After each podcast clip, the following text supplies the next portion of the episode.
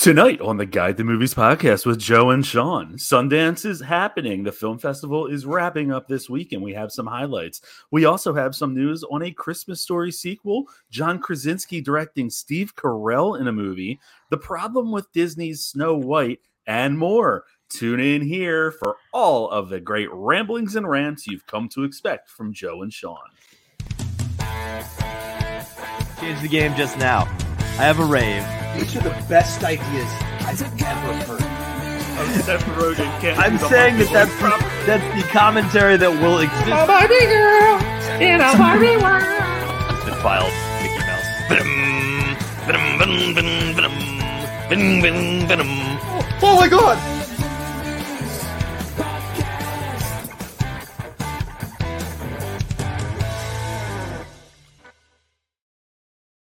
Welcome to the Guy at the Movies podcast with Joe and Sean. I am Joe. He is Sean, and we are here for episode 81 of this esteemed production. Sean, how are you? Uh, I'm doing great. Um, I am uh, wearing my Uggs. Um, Is it cold up there? you know, no, but uh, I don't know where my slippers are, and so I have Uggs and I have slippers because sometimes I, feel. I want to feel a little bit fancy. Um, so, so now Uh, you know, and, and the podcast calls for fancy. Ex- oh, always, always, yes. Um, these are uh, these are podcast Uggs, if anything else. I have my podcast Uggs. I have my walking Uggs. Have my, My Instagram Uggs. live Uggs. They're different. um, they're they are different. All right. Well, here we are. Did you catch, by the way, that it sounded like the theme song started off a little faster than usual? It, Did I it don't know if now? it was. I don't know if it was just like how it came through on my stream, but it was like dan dan dan dan dan dan dan. dan. I was like, whoa. I thought you were doing like some banter where it's like a new product we're announcing, and it's like no. theme song fasteners. like, I don't, I don't know, man. I keep on thinking it's Thursday. That's how bad this week is. So, oh, like I'm with you. I'm with you. Uh, but listen, we have a lot of news to get to today, a lot of fun stuff, um, and then some interesting things to talk about uh, regarding, you know, the film industry that we love. Uh, haven't had a ton of trailers that have dropped this week, with the exception of Pinocchio. Uh, did you happen to watch that Pinocchio one? I watched a portion of it on uh, Instagram and then said, "Nah, nah, this isn't for me." May- Uh, Maybe when the movie comes out, but I just can't. This seems like a test run right now. And at one point, there, he's like, "And I would know the story because I live in his wooden heart." I was like, "What is happening?" So, The trailer I pulled for us to watch tonight uh, is from the team of producers who did "Don't Fuck with Cats." Remember that marvelous moment in society? So this is a documentary. This uh, the The- title of this one. This is a documentary. It is the Twinder, the, the Twinder, the Do it. Tinder Swindler. there we go. The Tilda Uh, Swin- Swinton. The Tilda Swinton, um, Thandiwe Newton, uh, and this is We're done. The, the episode's and- done. I'm done with this. Um. Well, hey, we have to we have to swipe right on the Tinder swindler. Uh, but here we go. So we're gonna watch this. Give some feedback. Give some feedback. Like, the, here's Give some feedback. feedback. Listen, we have some notes on your trailer.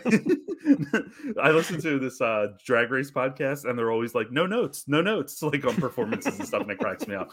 Just reminded me of that. But here we go. The Tinder swindler coming to Netflix, and we watch. You can find a bit of everything on Tinder, but one little swipe can change your life. I only miss you when it rains. When I first talked with Simon, immediately we had a bond. When I listen to the radio. He was smart and funny and very impulsive. I shared my whole heart with him. And then he asked me if I wanted to travel with him on a private jet. I was like, shit. He took me to a five star hotel. He said, We had a special connection. It felt like stepping into a movie. And then in the middle of the night, he said there was something he wants to tell me. Did that just say blood? yep. Just like FaceTime blood. He needs our cash. Oh. Twenty thousand dollars, thirty thousand. $140,000. His life depended on me. That's when police tell me the man I love was never real. Everything's a lie. Who is this guy I've been sharing the same They're bed marketing with? Yeah. Then I get these threatening messages. Take my advice. Just watch out. We have no idea what he's capable of. It's just been fucking hell. I'm just freaking out. But we needed to get payback. We don't know how far this conspiracy actually goes. It's just the tip of the iceberg. We had one chance. To swindle the Tinder swindler. You love the Broadway? You're gonna pay for it.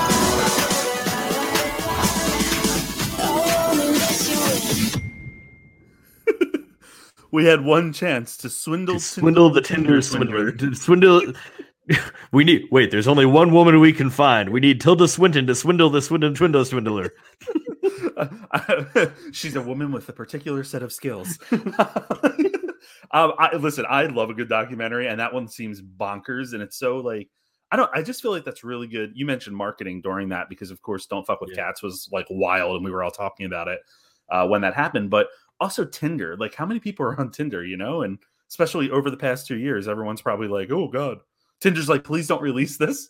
yeah like i mean th- there's a part of it where i think i i i wonder what the full story is not that i'm like going with the guy that like but I, but it is one thing where it's like how did they fall for the private jet and it's like i guess i'd get on the private jet maybe but i would still be worried about that kind of stuff um Yeah. not to like victim blame or victim shame but like in this day and age i'd be scared of that i'm sure there's a lot more to it and they're they're going to show that and that's why i'm like going to be very curious Yeah. to see this um to be but- fair, Sean, we are both very anxious people, so we're like cautious of everything. Like, I don't want to be on a flight anyway. Like if some if True. an attractive guy offers me a flight, I'm like, first of all, I'm married and straight, sir. Also, I don't like planes, so please I leave me alone. I would already be in Mykonos. Um, Yeah, but- Mykonos.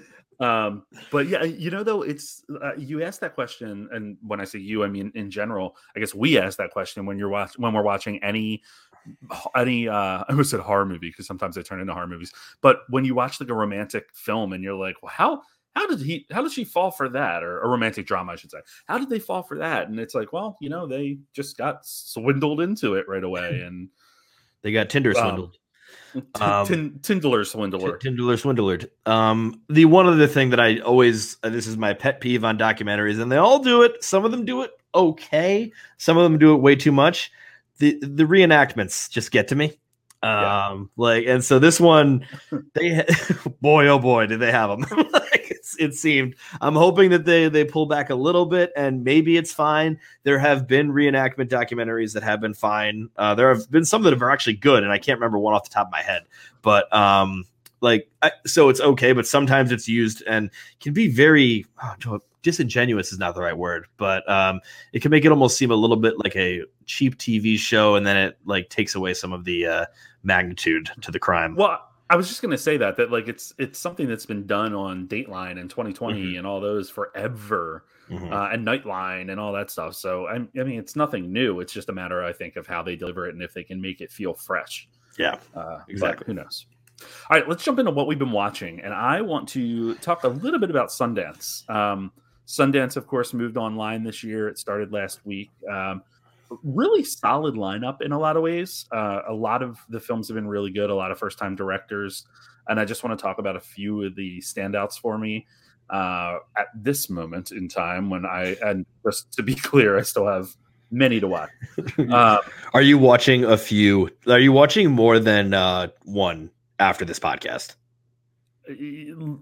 I plan to. Whether I will or was not is a whole argument. I want to see if you'd watch two after this podcast. Yeah. I, think, I think you have it in you, but I that's yeah, I don't know. Well, listen, the first one I want to talk about is Fresh. So this is a fascinating um, horror movie slash drama slash thriller that I'm not going to get into details about, but I'll tell you two pieces of information. One is that uh, the um, opening uh, title and credits don't hit until 37 minutes into the movie, which I love. that's awesome. Um, and it also marks a departure for the type of film you think it is up until that point.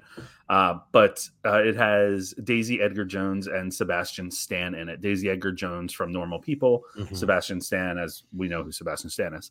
Um, he he plays an absolute psycho, and I, it's it's hot. No, um, it's I mean, like listen, I get I you, that I like watching you, I'm like, man, I really like Joe.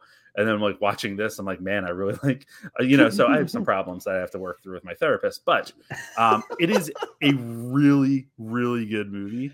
Um, and it it's just a ride. It, I said in the review it was batshit crazy because I couldn't think of anything else to say. Um, it's not going to be for everyone because even a few people that I've told the premise of or the premise of it to, they're like, oh no, no, thank you. Um, but I highly recommend this one. It's going to actually hit Hulu, I believe, in uh, the, at the end of February. It's around that. Uh, so- I, I've heard you recommended going blind. Uh, if you Oh, can. absolutely Yeah. going blind. Absolutely going blind. I mean, the nice thing is the synopsis isn't really, it won't tell you that much. Um, but I highly recommend going in blind. Someone told me to do that, uh, and I'm glad they did. So it's it's crazy. Uh, but you know, I started pretty high with that one. Um, another one I want to mention is a movie called um, "Good Luck to You, Leo Grande." Uh, this was another fascinating movie, and it has Emma Thompson um, bearing all in terms of her emotions and her body. Yeah. It's it's a really fascinating movie, basically about an older woman uh, who is retired, and she realizes, and this is from the synopsis, so don't get on me about this, but she says uh, she's she doesn't believe she's ever experienced a proper orgasm. Um, so she hires a sex worker, and uh, over the course of a few meetings, uh, meetings, they have some deep conversations, and it's really just.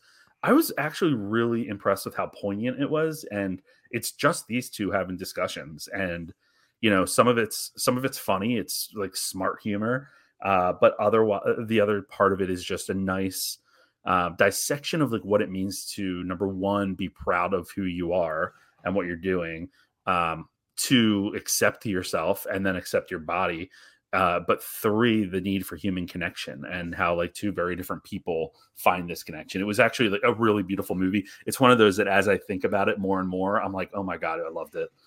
Um, and i believe that's getting picked up by hulu as well by searchlight for hulu as well.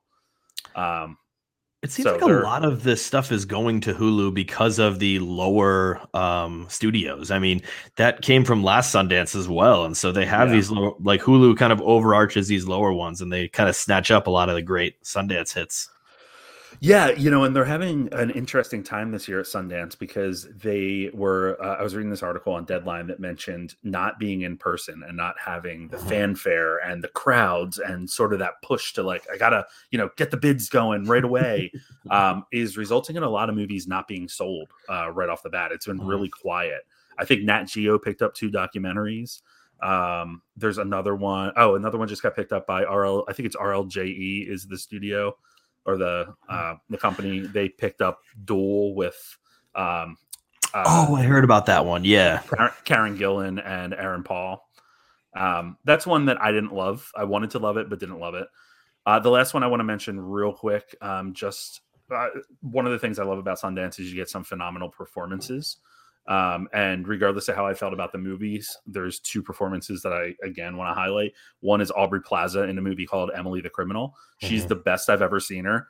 I thought she was just phenomenal. I think the movie, the script let her down a little bit, um, and could have been more. But I also can see people loving this. So it's she's just phenomenal. She's so strong in it, and um, it's wild to watch those early episodes of Parks and Rec and seeing like how her character was there, and you know, watching her. Then I always wondered like, where's she going to go from here? What's like, you know, she's going to be typecast, and I think she's really breaking out of it here. She did so with um, what was it called? Black Bear? Was that the one? Black last year? Bear and Happiest Season last year. Yes, Um, happiest where- season. I forgot about that. She- I believe she became like the object of affection, where almost everybody was like, "Oh my goodness, please go to this girl." Main character uh, was it Yeah. not Mackenzie Davis? No. Um. Oh, we don't need to do Kristen this. Stewart was in it, right?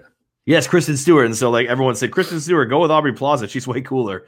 like it's um and, and yeah, she it, it kind of worked. It was like unbelievable, and there was a diff. All three of the well, I haven't seen this one, but I'm just assuming from the Yeah. description, all three of these are very different styles of performances, and all different from Parks and Rec, which is awesome.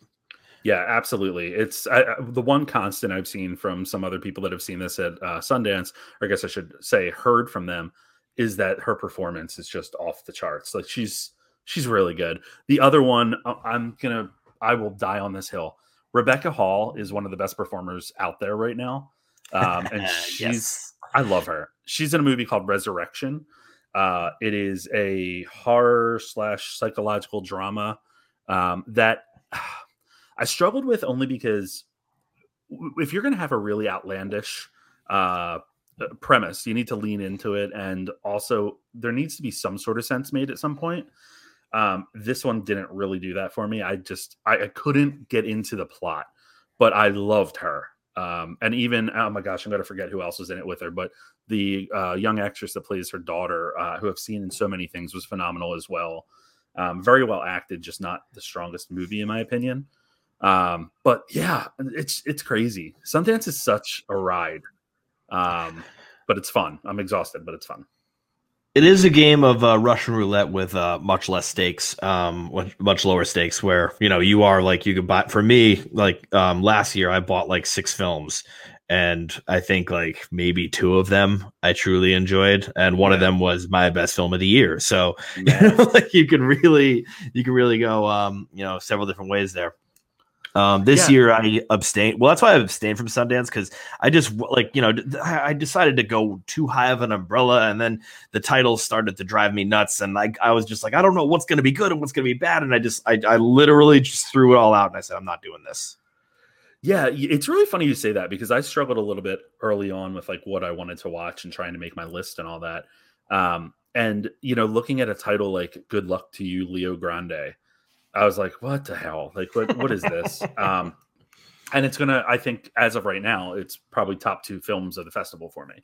Um, so it's kind of it's just funny how that works out. Um, but I totally get it. It's overwhelming. Uh, there's so many movies, there's so many options, and there's you know even like this one, uh, Emily the Criminal. It was kind of buried for me. I I didn't even realize it was happening until last week, and it's you know such a good turn for Aubrey Plaza and a good, good solid movie that I'm surprised it wasn't getting more play. But whether that was me or just a symptom of the fact that everything's online and Sundance kind of had to scramble after they made the decision to shift into just that format primarily, I don't know. But uh yeah, wild, absolutely wild. Um Man, oh man. Yeah, I, I, and I have a few more on my list to uh, get through before the festival ends. So hopefully, I'll have some other positives. I'm looking real quick to see if there's um, anything that I uh, that stands out to me. You won't be alone is one that's getting a release in April uh, theatrically. Um, so that's interesting. I watched one hatching today about a giant egg that hatches.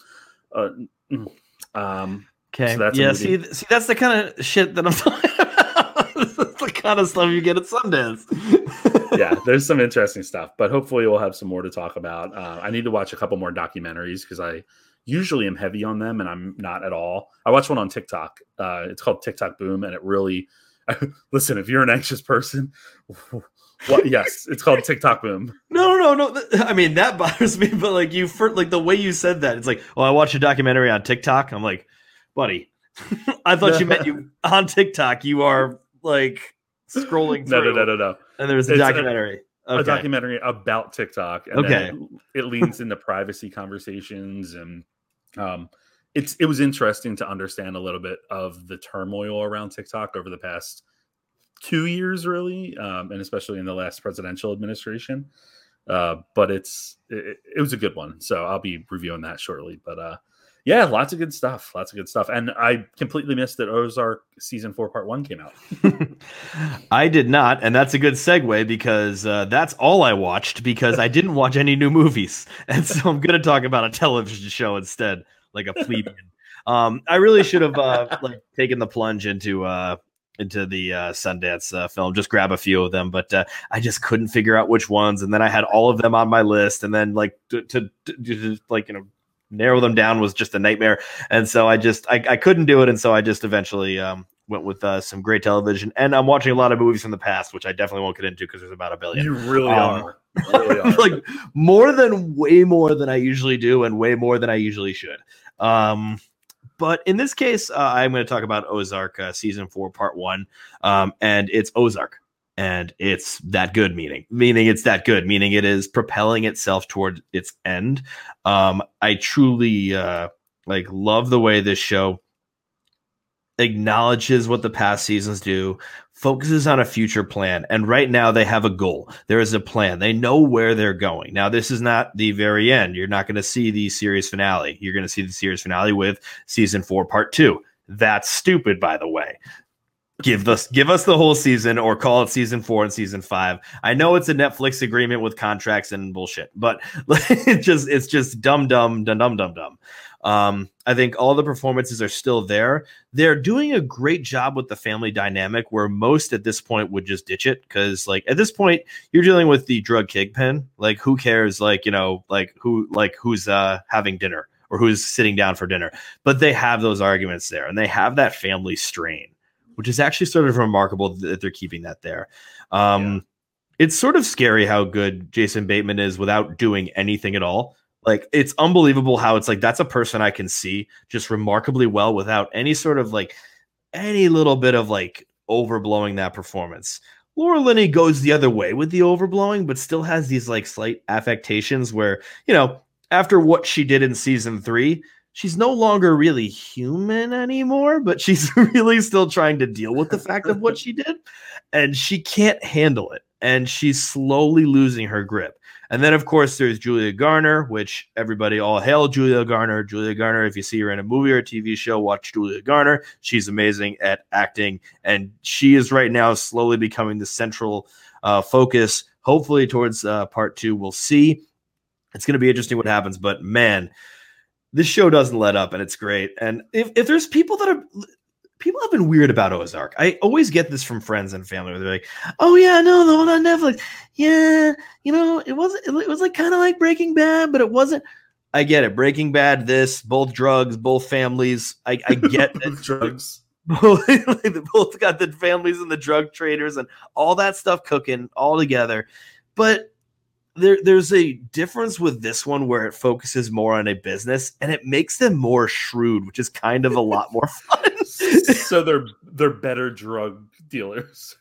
like kind of, but also not. Like they're they're bad at that part, I guess. It's very oh god, I, I love Ozark for what it is. I mean, and then yeah, comparisons to Breaking Bad, those are just like disgusting to make because Breaking Bad is just like the messiah of television. It brought us to the mount of prestige television. How dare you compare anything to Breaking Bad? It's impossible. Ozark is exceptional. Ozark is, is an exceptional TV show. Let's have them all. All right, you know, like, oh man, there, there we go. There's my a little bit of a mini rant there that doesn't really count. Good, that should warm me up for what I think is going to be the next rant coming Um, from you. I'm Um, friggin' furious. but oh, I gotta say, I gotta say, with uh, when you're talking about Breaking Bad, I always go back to that one episode that I think was a, uh, uh, it was a result of the writer strike, the Fly episode. yeah, baby, Fly episode. love of the I fly remember- episode. I remember I would watch a lot of them um, when I was like working in higher education back in the day uh, in residence life after grad school. I remember watching it like nonstop, like episode after episode, and then I, that was the last one I watched before bed one night, and I was like, "Did I? I did that? What?" So the next day I put it back on. I'm like, "Oh no, that's that's exactly what it was." now you know who directed that episode, right?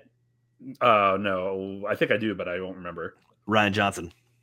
Oh, that Yeah. makes a lot of sense. Yeah, Um, he would. The other thing, this isn't a Breaking Bad podcast, but the other thing that uh, bothered me was the best villains were killed off in the third season. Those twins, Oh, they were so good. You're right. Except they for, were uh, so good. Giancarlo Esposito is phenomenal, but um, th- those twins were like that was the height of it for me. I loved that. I would say, you know what? That is a good thing with uh, Breaking Bad. The the final villains were not great. Um, I mean, not as great as like you know Giancarlo Esposito and you know everyone else, the twins and everyone. Um, the final villains were not great, but it, it's more of like you know I, I like to think of you know Walter White destroyed himself. That's how Yeah. I'll always Yeah. do it. In that, I mean, he didn't. There were still villains, but like I mean, Yeah. and one of them was Jesse friggin' Plemons. Breaking Bad gave us Jesse Plemons. Like,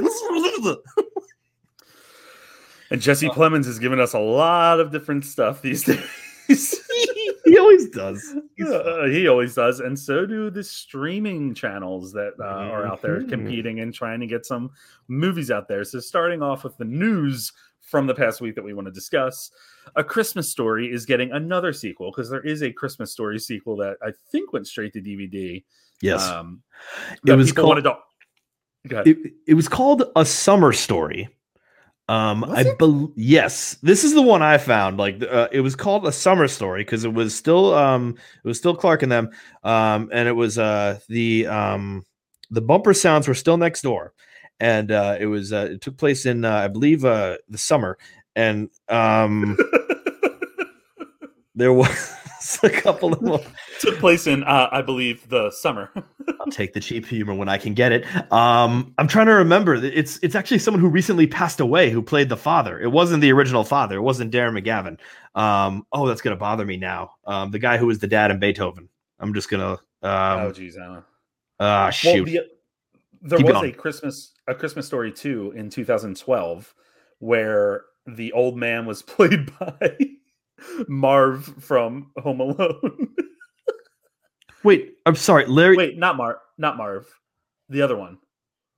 Daniel Stern. Daniel Stern.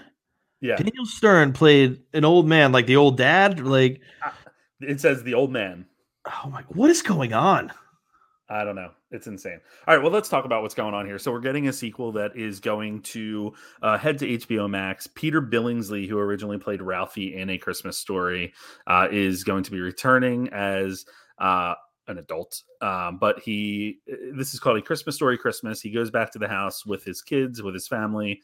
Um, the fa- his father has long passed, long ago passed, uh, and yeah, uh, he reconnects with old friends and stuff like that. Sean, you um, typed a lot of characters when I sent you this story originally last week. Uh, wh- how are you feeling these days? I've calmed. I've I've calmed since. Um, you know, it's it's remakes occur. Um,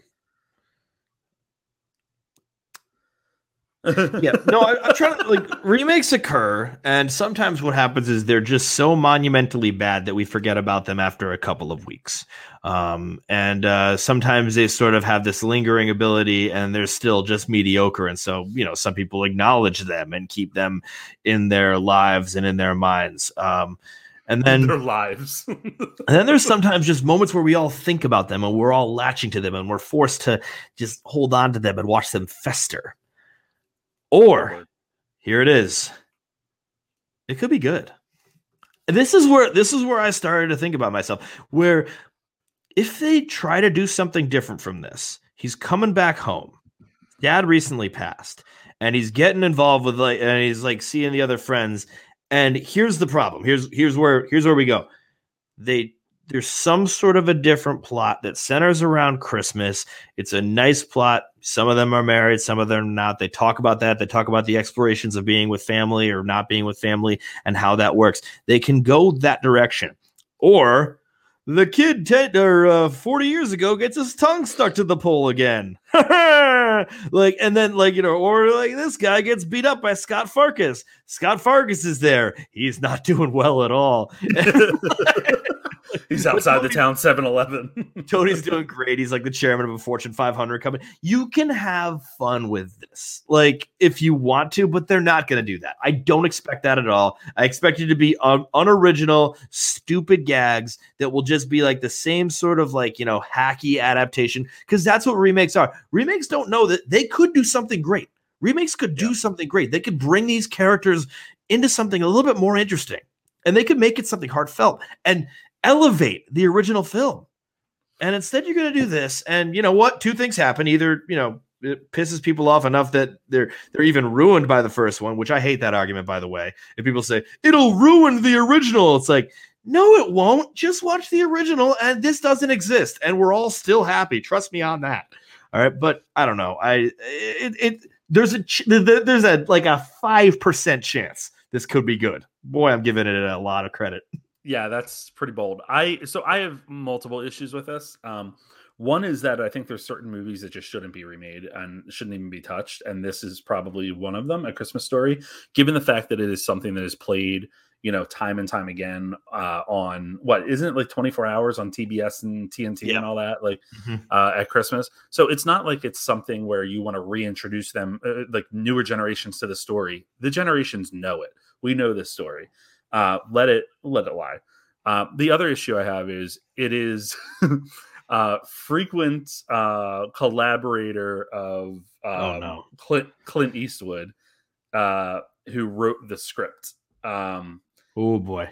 yeah, Nick Schenk wrote the script. Uh, Cry Macho being the most recent one that he's tagged on, uh, and it's being directed by Clay Kaytis, who live action wise directed the Christmas Chronicles for uh, Netflix, No, which sends me which we're sends done. me in a direct it sends me in a direction of like they're going for like holiday hokey. Um otherwise he's known for animation projects like the angry birds movie. So Ooh. i i don't have any confidence in this um but it's going straight to hbo max. Obviously the big draw is peter billingsley um and we'll see what happens with that. I'm assuming it will be next year at some point that we get it So I have to officially cut in now uh, to say that there is one called. It's not a summer story. It's my summer story because you know articles. Um, and in this situation, we have uh, in this sequel to a Christmas story, Ralphie Parker, played by Kieran Culkin, struggles to find the perfect spinning top with which to defeat his old rival Scott Farkus. I didn't know it was spelled Scut, by the way. Um, S C U T. Um, Chris Owen, that's nobody. Uh, meanwhile, Mrs. Parker, Mary Steenburgen, uh, butts heads with the owner of a new movie theater of the questionable giveaways. And as the old man, Charles Grodin, uh, spends the summer teaching Ralphie to fish. Um, the name is the Bumpus family. Um, interestingly enough, it's directed by Bob Clark, who directed the original. So this is not like just some hack job. That is okay. Wow. was charles grodin supposed to mean something to me when you said that name Yes, he passed away recently. He was in Midnight Run and uh, several Muppets movies, and you know, kind of an old timey comedian. okay i'll Um, revisit that You'd recognize him if you saw him. I mean, you won't Oh see him anymore. God. Like if you saw. R.I.P. He's Um, fine. I mean, he's not fine. he's definitely not fine. He's dead. The man is dead. R.I.P. Great R.I.P. catalog of films. He's, he's a um, legend, Charles Grodin. Sorry. Let's move on. John Krasinski. uh, John Krasinski has put together quite the cast for his upcoming movie, uh, and it's another original idea from him. This is something I'm actually really enjoying with like the team, uh, the team up of Paramount and John Krasinski. Is they seem to be really confident in him uh, after A Quiet Place, which I mean, hey, two great movies there, right? But he his next movie is called If, and the fascinating piece is, you know, who's leading If? Steve Carell, his old office buddy, Steve Carell. Um, but it also has a ton of uh, other actors, including uh, Ryan Reynolds, who is leading the film. Krasinski will be in it as well. Phoebe Wall- uh, Waller Bridge, Fiona Shaw, uh, and then Alan Kim, Cailey Fleming, and Louis Gossett, Ju- Gossett Jr. Um, so it's a quite the uh, quite the cast here. We don't really know what it's about, um, but Krasinski is directing, writing, and producing. Um, yeah, hey, I, I'm all for this. I mean, I I think it's just kind of cool, like the nostalgia of now John Krasinski. Now Jim is directing Steve. He is now the boss. Yeah, I mean, of course, I trust Krasinski with directing and everything, but I just uh, I get all I get all weird about the big casts because I just think how, how do we how do we break it up? How do we settle it? Um, and sometimes it gets a little bit too much to manage. I mean, I'm having just like don't look up flashbacks now, and you know, some Yeah. sometimes a big cast can be good and it's fine. And you know, do we know the premise of If? I was I'm looking So- through the article. So the only piece that they have uh, released, and the only idea is that Deadline said something along the lines of, um, "It is about kids rediscovering their imagination." Okay, you know, that works. And I mean, it's interesting because the headline is like, you know, like you said, Krasinski directing Carell, because that's the fun headline. But we don't really know who's the, at the lead of this. I mean, you know, we've got the Right. kid Alan Kim, Ryan Reynolds is reportedly the lead. Ryan Reynolds. Then, um, but but I'm wondering if there's going to be something. Oh, this is complete theorizing, but I'm wondering if there's going to be something where it's like we're seeing the adults, like we we see the kids back in the day, and then we're seeing adults. I don't know what happens. Um, Hey, I mean, I'm, I I don't like to be negative, but I just get I get icky when I see big casts. Um, and I don't know. well, do I have the next story for you? Yeah. Uh, Net- Netflix's 2019 murder mystery is start, finally getting a sequel. Um, with Jeremy Garelick set to direct, Adam Sandler and Jennifer Aniston are coming back, um, as well as Adeel Akhtar and John Kani from the first. Um, but here's the why. This is a wild cast. This is. Have you read this cast list yet? I'm looking at it now. Yeah, let's see what's going on here. Mark Strong, Melanie Laurent, Jodie Turner Smith, Kuhu Verma, Enrique Arce, uh, Tony Goldwyn, which I completely forgot about, um, Annie Mumolo from uh, what's it called? Uh, Bridesmaids and Barb and Star, uh, and Zurin Villanueva. This is a wild cast. I, I am probably oddly enough the most excited for uh, Annie Mumolo um, because I think she was first of all like just going way back hysterical in Bridesmaids, and then like On the like, plane, right? Wasn't on the plane. I couldn't stop laughing. I had a dream we crashed. You were in it. Did you identify with her? like, oh, are you kidding me? Um, uh, um, and then uh, Kristen Wiig, um, like you know, matching Kristen Wiig and Barb and Star, and in Bridesmaids technically, but uh, just really, really funny. I want to see like, hopefully, she's given a lot in this to work with. Yeah. It would be really great. I mean, there's a lot in here, though. I mean, Yeah. oh my god. First of all, Mark Strong in this kind of thing. I, I would love to see uh, just a deadpan gent. Like the intimidating force that just kind of like goes against this whole thing, and you know that's that's the perfect straight man involved in this. But um, in general, I actually have not seen the first murder mystery. I don't. What? It was it was not out of like you know out of avoidance. It was just out of like you know we tried to watch it a few times and we fell asleep once again. Not not due to the film. We were just tired, and then we just never got back to seeing it. And then by the time the herd has moved on, um, I'm wondering if I need to see the first one in order to know what the next one. I, probably check it I would. Uh, There's Yeah. some fun performances in it, and you know, like it's. Uh, I think with a lot of these net, Netflix movies, they're made for families and for like you know people to sit around, eat some popcorn, and have some fun on a Friday night.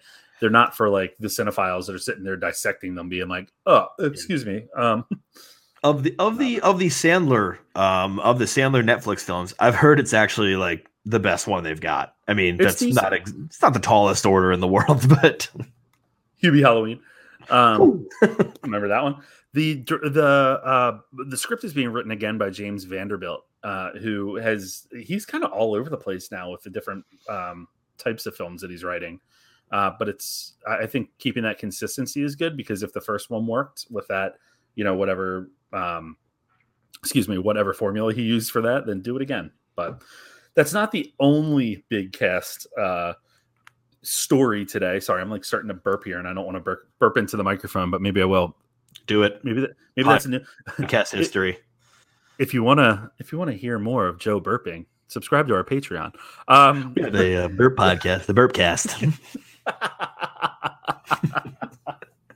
Just There's- someone there's comes in.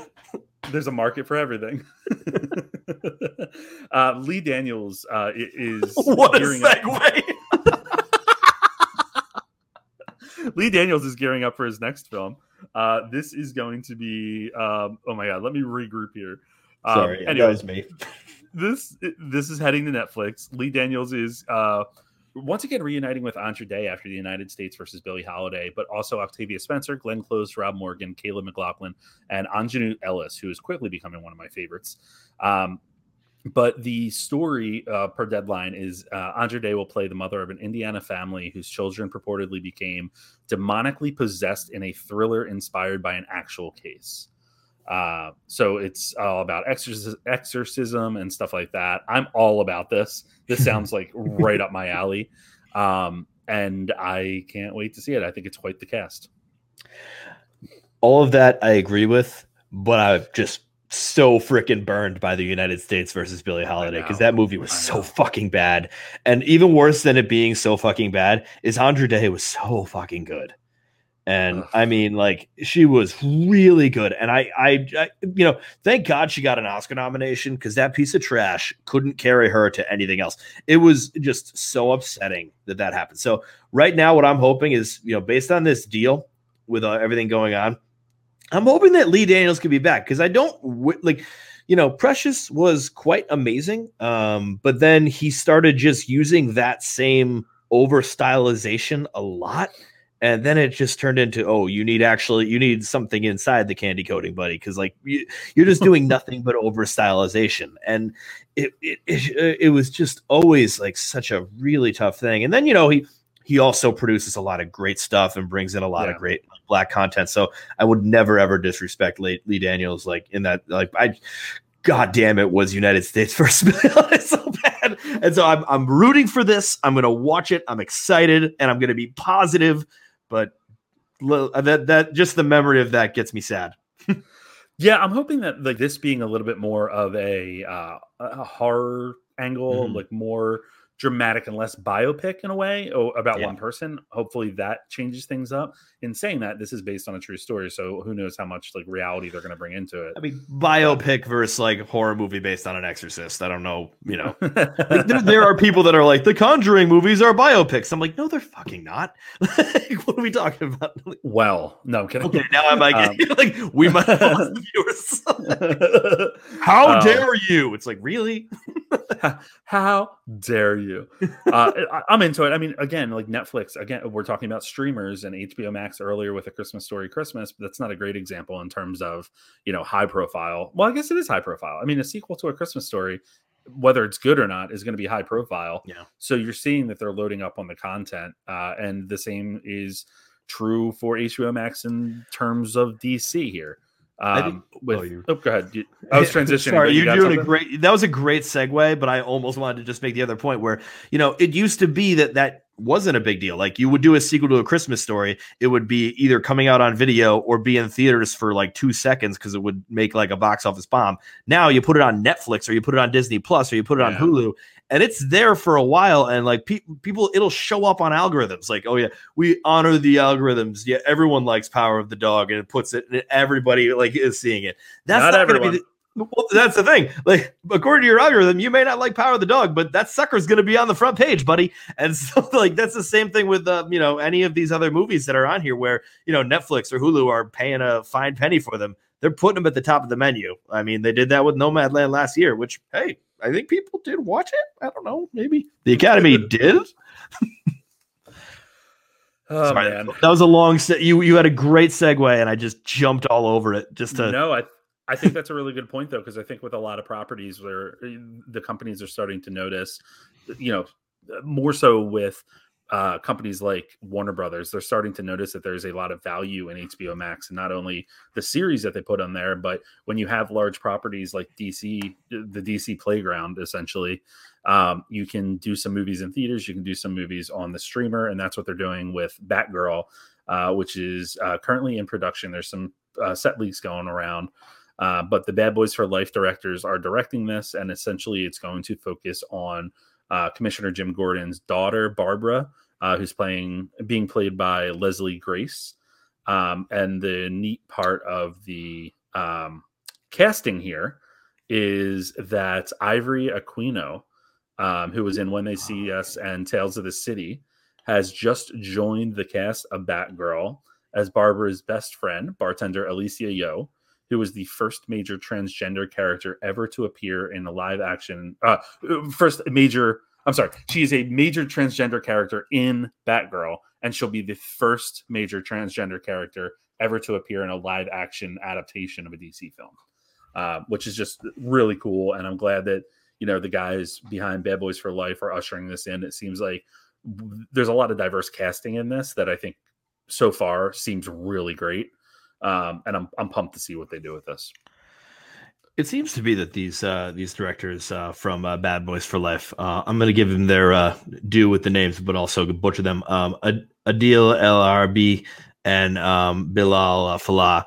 Um, They're they seem to be like exceptionally progressive. Um, with what is going on with Bad Boys for Life, when they did that one, that was just there, there was like this step in the right direction without it being like any sort of gigantic messaging. It was just something where it's like, hey, we're modernizing this a little bit more. Yeah. Um, and so that, that, was so much be- fun.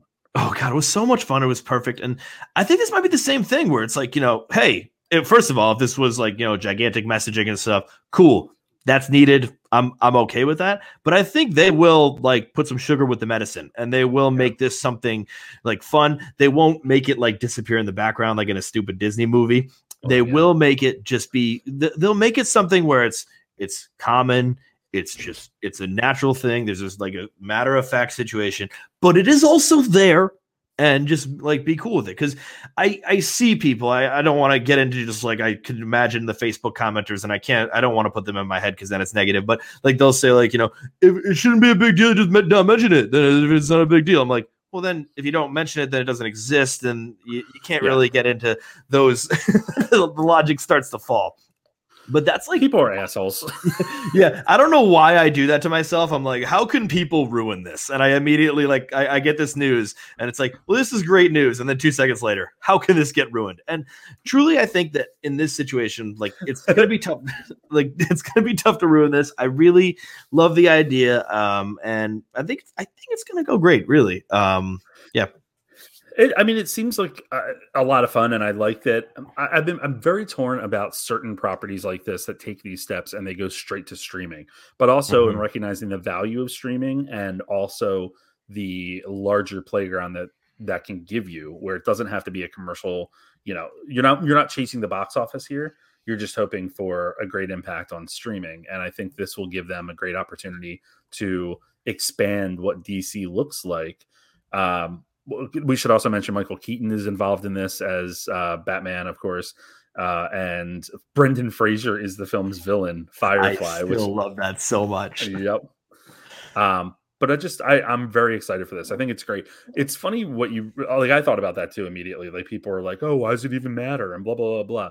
Re- representation matters. I mean, if you don't want to get into conversations around representation, just at least look at the facts that like when someone can see themselves on TV uh, in the per in another you know through another person, um, it uh, dramatically increases their chances of still being with us in a few years if they're different. You know, there's unfortunately there's a high suicide rates and um, representation really impacts mental health, and we've seen it even with Encanto recently.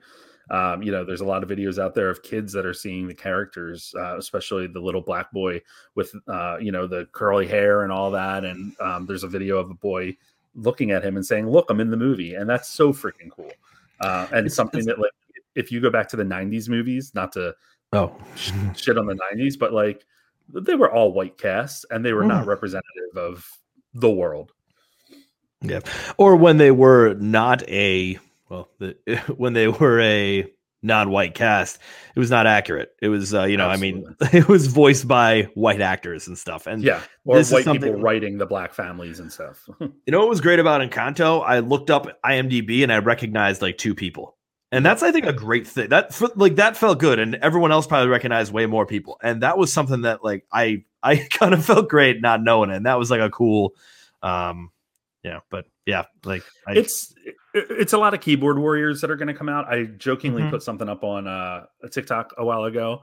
Oh, yeah. Um, I did, uh, uh, something about uh, like the the men that are in the comments of certain female led superhero movies complaining and saying how bad they are. Um, and someone commented and was like, "Well, the writing was bad," and blah blah blah. I'm like, "You're proving my point." Um, and you know, especially when you look on Rotten Tomatoes and like they both have over 75 percent or over 70 percent from critics and stuff. So like Yeah. it is a lot of. Um, unfortunately, comics were geared towards boys growing up, and everything was all about like the strength of the men, and they're the stronger characters. And now that we're giving play to more diverse characters, um, you know, even Batgirl, like it's it's going to Yeah. be interesting to see how that plays. Um, it's going to be it- it's it's a challenge, I think, for these companies to straddle that line of like obviously they're out to make money, um, and but they also want to tell different stories and and improve the representation, and it's it's a challenge. Yeah, I mean, yeah, I, I just think about it. This is still like you know, the, yeah, Batgirl is the lead of this, Um, this is not like a trans character taking the lead of like a superhero movie. This is not, uh, you know, this kind of thing. And if that was going to be the case, that would be fine, by the way. But like, it would just be one of those things where it's like, still relax. This is still the best friend. Okay. like, I mean, and I'm not saying like that's not enough, but like, I'm just saying, like, you know, there, there's history being made. It's monumental, but also you're gonna be okay. You're gonna get your little. You, you you watch watch Peacemaker, you'll be fine. Not to admonish anyone that watches Peacemaker. Peacemaker rules as well, but like you're gonna be okay. You're you'll be good. You're going to be fine. I should also mention that uh, Barbara Gordon is a lesbian in DC Comics. Okay, so Boom. moving on, um, uh, and she is on the CW show too. Um, all right, so moving on here, this is actually a really fascinating story. I want to get your take on. Um, one of the big documentaries that's in play this year at the Oscars is The Rescue, and it's about the rescue of uh, the um, the Thai soccer team. Uh, and it was, if you remember back when that was all going on, like that was absolutely insane. Um, Mhm. That whole story, but the documentary is just absolutely wonderful. Um, and now we've known for a while that there is a mm, uh, actual drama being made about it called 13 lives and this is coming from ron howard. Um, but it's a fictionalized version of the whole story and it's going to star uh, let me get all this right because i am terrible with loading shit. Okay here we go. Um, it is going to star viggo mortensen uh, joel edgerton colin farrell um, the guy that wrote gladiator wrote the script. Like this is insane the reason this is a big story is apparently in test screenings um, it is it is scoring the best that any mgm film has ever scored what do you make of that I may give that the uh, front runner for the best picture next year. Um, not to, I don't want to start talking about next year for the love of God. I got to get out of this year. but uh, this is the uh, this is the uh, best front runner. Um, th- there's a few things pulling it back, um, and uh, one of them will definitely be the fact that it's the front runner for best picture next year. Um, now it's fucked. Now you're the front runner for best picture next year. Nope, you're done. You're done. That's that's the first part of it. That's one thing you're done with. Um, the other thing I can think about is Ron Howard. Like, it's interesting about Ron Howard because Ron Howard was a directorial god in the 90s. Mhm. yes he was And then he won his Oscar and then just came became kind of a pariah. I don't know if there's been a nomination since he won in A Beautiful Mind. Um no, there hasn't been. No, I didn't actually know. Uh, but I didn't actually do it. There might be. Don't Google me. Um, but even if there was, it may not have been uh, like earned or it was kind of like backdoored. But you know, since then he got really into those uh, Dan Brown books, and he just kind of lost himself Mhm. from there. Um, he was just kind of laughed away with um, the uh, Glenn Close, Amy Adams film, uh, uh, Hillbilly Elegy, which even then people were saying that's going to be some awards like fodder, but only for Close, none for him. Um, this could so this could be like you know he, he's kind of been like disrespected in a way there. However, with this cast and also you know there's still it's still Ron Howard. You still put a Ron Howard film in front of his name. That's that's Ron Howard.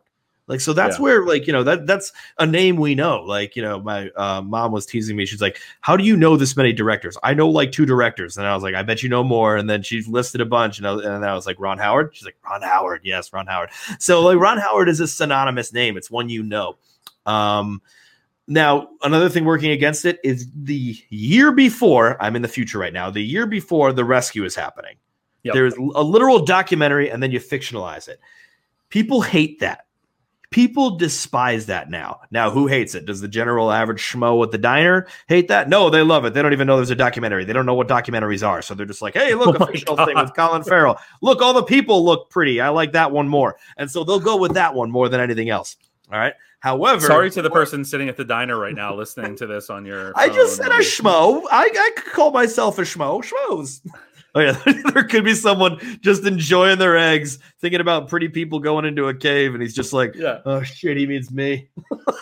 Uh, i gotta watch more documentaries exactly. Like, and you know, documentaries aren't terribly popular, but to the cinephile, to the people involved in the film industry, they might think, "All right, he's making a narrative out of a cinephile. That's not great." But then producers, they love the you know narratives more. They make more money, that kind of thing. Producers vote for best picture. Um, and producers don't really care about documentaries. They don't want documentaries. Sure, there's some producers that produce documentaries, but really producers produce movies, not documentaries. I'm going off on a tangent here that is just like indescribable at this point, um, to the point where this is the leading contender right now based on the big time test screenings because audiences love it. Best Picture is about audiences. Uh, if you want to know about Best Picture more, you can check out my column on guyatthemovies.com. nice, uh, nice little pitch there. Uh, I should also mention that this was originally supposed to release in April of 2022, and it got pushed back to November 18th, dropping it right at the beginning of the awards conversation. So that'll be interesting. Yeah, yeah. It's hmm. uh, it's uh, I didn't even know this was happening. Uh, so when I saw the story, I was like, "Oh, all right, look at that." Um, let's talk about this last story because this is one that has just been really fascinating to me.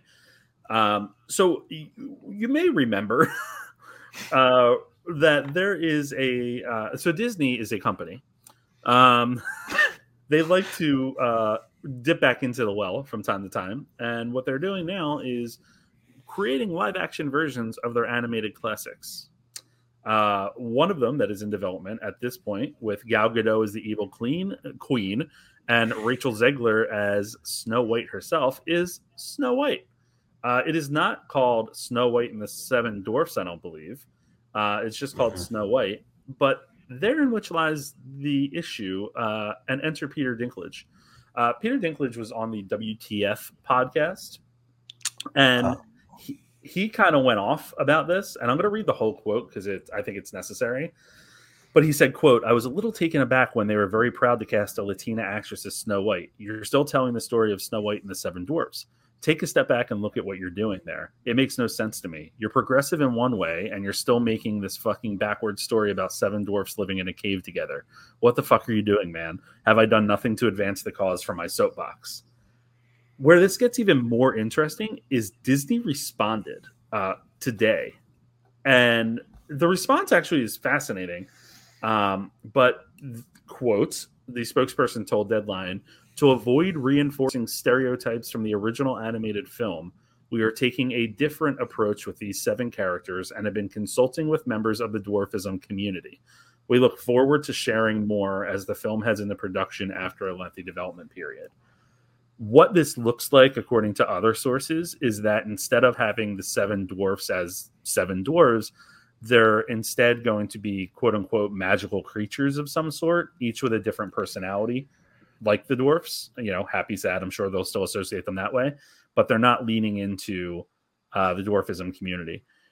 What they also so in that conversation they mentioned, or in that statement they mentioned, consulting with members of the dwarfism community, and as Deadline reports, this is not anything new. Um, they uh, the company hires cultural consultants for mm-hmm. all of its movies, which I think is wonderful. Uh, so you know, why would that be any different here in a way? I think it's really a fascinating discussion because of the reaction online from a lot of people was like, "Oh, what? Like, who are we upsetting with this?" Um, and it's like dwarfism is a thing, um, and you know what?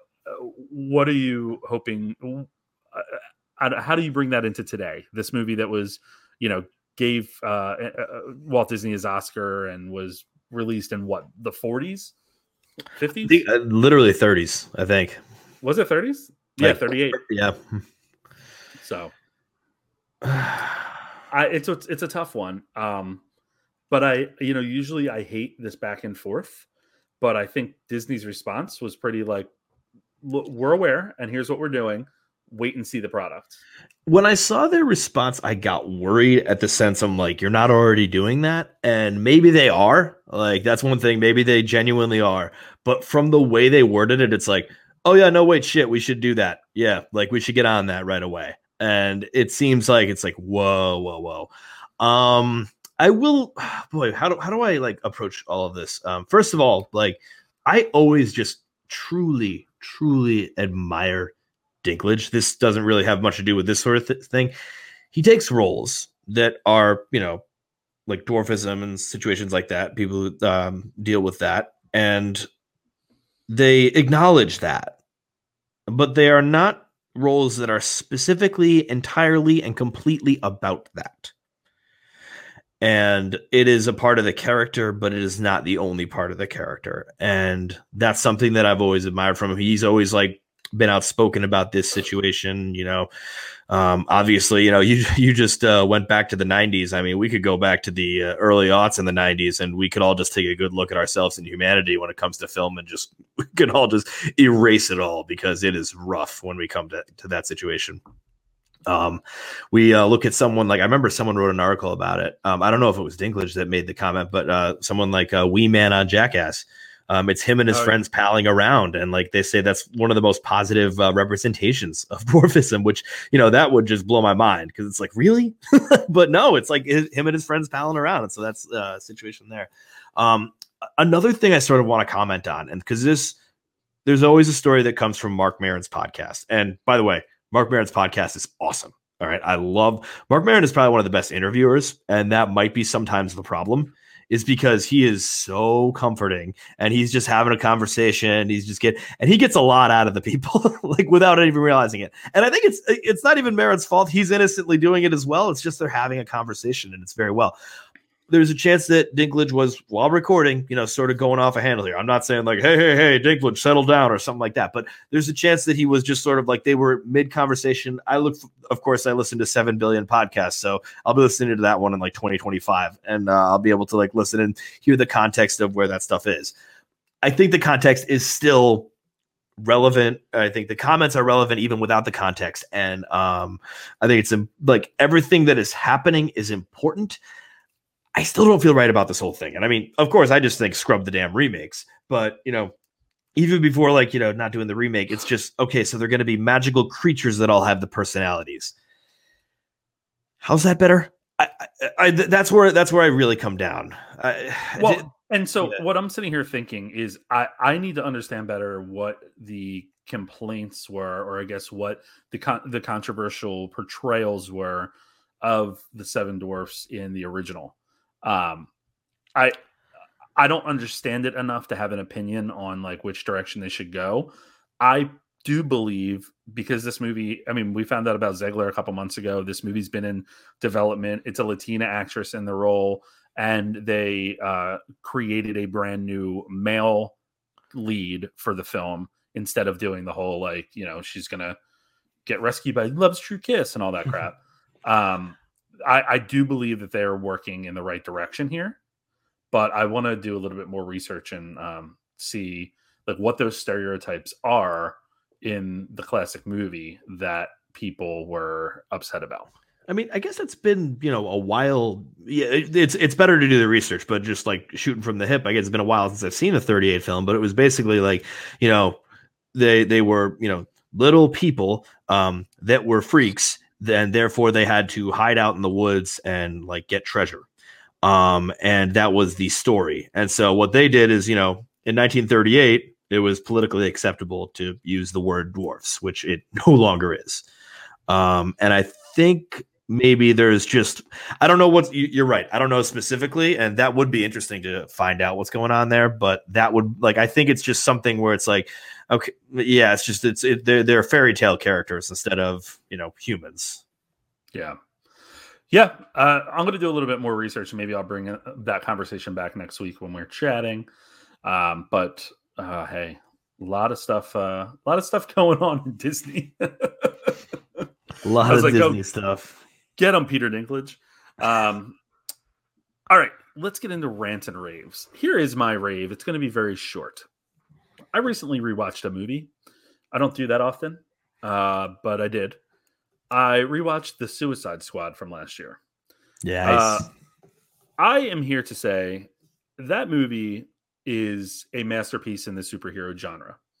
I think it is a very well made movie. It is a very well told story. It's well balanced in terms of the number of characters that it deals with. Granted, it kills three quarters of them off in the first 10 minutes, but um, there's a lot of characters. There's a lot of uh, turns of character. Uh, and it is just a blast. It's a lot of fun. It's very well done all around. James Gunn, especially now when you look at how he linked Peacemaker to it and continues to develop projects for DC that seem to be expanding upon uh, you know, other characters or other properties. I I just really think he deserves he got a lot of attention for it, obviously, and was Mhm. it was very well received. But I think it is it is a fantastic film. Um, so just ranting or raving about that a little bit because it, uh, wow, what a what a movie. I, I do love that film. It is it is dynamite, and I think it's going to be one that people look back at, like because unfortunately, pandemic. You know, it was it was we- that was like August, so it was kind of tough to go to theaters. So, but uh, people will look back at that one. it holds up really well and some of the performances in that were just like absolutely incredible. I'm googling it real quick because i always forget her name. Um Which one? uh the act the actress that played ratcatcher 2 oh God, I um, never, yeah, Dan- daniela Melchior is it? Um she's she was wonderful. Uh so i i just really i listen if you haven't seen that movie since it first opened i highly recommend watching it again uh because it is it is just so well done uh so yeah that's that's mine but you're going to Rantville Yeah, a little Rantville. It's just a little bit frustrating. Um, as someone that didn't buy any Sundance films, um, I've watched uh, two new movies in the theater um, since uh, in January, basically. Uh, Scream and the Three Five Five. Now I understand that's dumping ground, so there's no new movies in the theater except for something that was made like eight years ago with Pierce Brosnan right now. Um, but I really, really need there to be some movies in January because I'm losing my friggin' mind. I have like I have time on my hands because there's nothing going on on the weekends because it's like seven degrees out and no one can do anything outdoor. So you know, I just want to go see some movies and there's nothing out. Now, what are the movies I could see? Well, on one hand, I could see some of the remaining Oscar contenders. There's a bunch of foreign films that I want to see. I like drive my car with like there was a showtime for a quick second and then I blinked and it was freaking gone. Um, I, Parallel Mothers, I'm probably gonna like leap on and try to be able to see. Flee, come on, Flee. There was a Flee poster in my movie theater, and yet Flee is not in my movie theater. Get Flee in my movie theater. Flee is expanding. I should tell you that it is expanding. Hell yes, I want that. I think it was Uh, so- it was la- last week. They sent it. oh, uh, Sorry, I'm completely cutting off your rant, but they sent an email last week saying that it was expanding to specific cities, and then it said more expansion the following week, which would be this week. So I would keep an eye on that. I'm going to keep an eye on Flee. But it is one of those things where I, I want to see movies. So get your movies out there. Um, I'm looking here, uh, Sundown. I believe Sundown, you're going to talk about that movie coming out. Um, and it's limited theaters, which, you know, I, I got a theater near me that's kind of limited. Like put, put Sundown in there for a couple of showings. I could watch Tim Roth on a beach and like some weird stuff happens. Like, come on, just give me some movies. Like I, I want to watch movies. Um, and it, so it really is something where in general, like these studios need to figure out a way and i understand some of these studios are very low budget and they probably can't get their films everywhere. They got to figure out a way to get their films out there. Um, and whether that is to a theater whether that is to a streaming service get um, get your movies to your people. Like i, I would i would like to see the movies um, and it, it's been it's starting to be a frustration. I would like to see the movies. I, did, I did go a little bit arnold all of a sudden I'd like to see the I want to see the movies. That was actually like John Travolta imitating Arnold Schwarzenegger and Look Who's Talking Too. imitating Laura Ingraham, imitating Kate McKinnon. Imi- Did you see that today? By the way, What was that? Kate McKinnon imitated uh, Laura Ingraham on SNL this weekend, and last night, I think it was last night, Laura Ingraham played the clip and imitated Kate McKinnon imitating her. it was it's cringe. It's, Actually, I no, no, no.